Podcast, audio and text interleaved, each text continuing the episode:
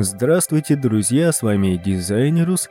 Да, кстати, был большой перерыв. Прошу прощения за это. Были некие обстоятельства непреодолимой силы, как говорится. Сегодня разговор пойдет, как думаете о чем? Ни за что не догадаетесь. Ну, если только прочитаете в названии. О византийской архитектуре, конечно. Когда мы вспоминаем о Византии, то первым на ум приходит, как правило, Константинополь. Как его только не называли. Карл Маркс называл его Рим Востока. Константинополь — это Стамбул в прошлом, кто не знает. Византийская империя взяла все и даже больше от Рима. До 15 века, когда их империя окончательно была завоевана турками, это произошло в 1453 году, византийцы называли себя ромеями. Одновременно с этим и прошлое греческой культуры византийцы считали своим, а себя — ее продолжателями. В Византии все области культуры были строжайшим образом подчинены религии, что типично для феодального мировоззрения. Что касается архитектуры, то она была целиком и полностью подчинена античности. Первостепенной задачей византийского зодчества является разработка внутреннего пространства как самостоятельной архитектурной единицы и окончательное преодоление взгляда на внутреннее и наружное пространство как на фон, на котором вырастают архитектурные массы. Инженеры и архитекторы Византии решили очень много серьезных задач, связанных с технологиями строительства. Греческие конструкции кажутся младенческими по сравнению с парящими в воздухе византийскими куполами. Даже римские бетонные громады примитивны рядом с утонченным равновесием сложных византийских сводчатых систем, в которых своды взаимно нейтрализуют боковой распор друг друга. Что это значит? Посмотрите на картинках, заклинаю вас. Византийская архитектурная инженерия выдерживает сравнение только с готической инженерией, которая по тонкости расчета и рискованности конструкций даже превосходит византийскую. Основное, что мы с вами должны здесь понять, и готика, и Византия работали над тем, чтобы пространство стало главным. Внешний вид здания — это обрамление того, что находится внутри. Как будто красивая рамка с фотографией, где рамка — это здание, а фотография — пространство.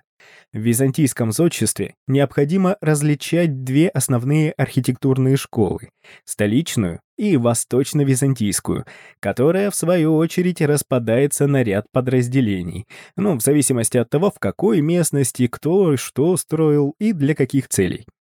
Если мы говорим о Византии с вами, то нельзя не вспомнить о храме Святой Софии. Это уникальное сооружение, которое дошло до наших дней не в первоначальном виде, но очень близком к нему.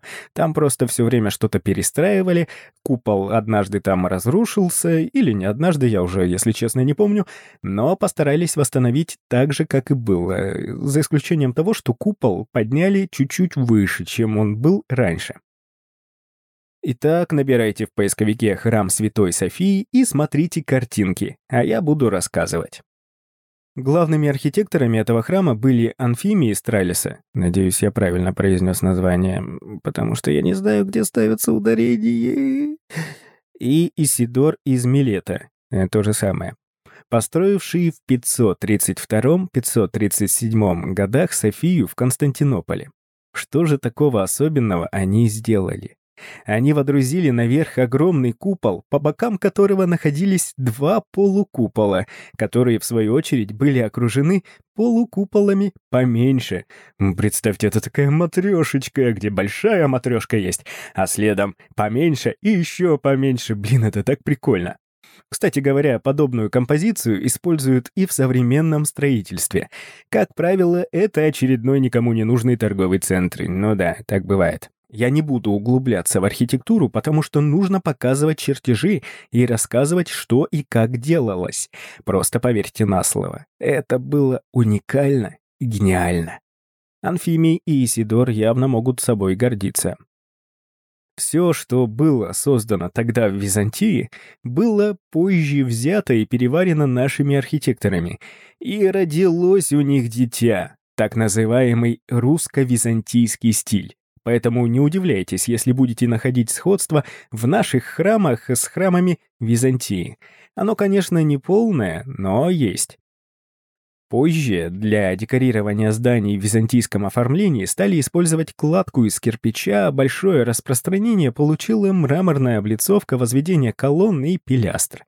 В архитектуре присутствуют карнизы и комбинации окон необычных форм.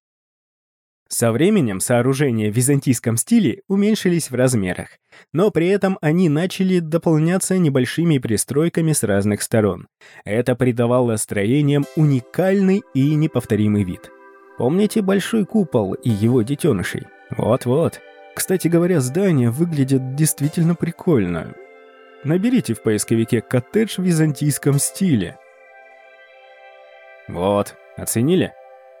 Ну а на сегодня все. С вами был Дизайнерус. Живите, творите, любите, и пусть у вас все будет по дизайну.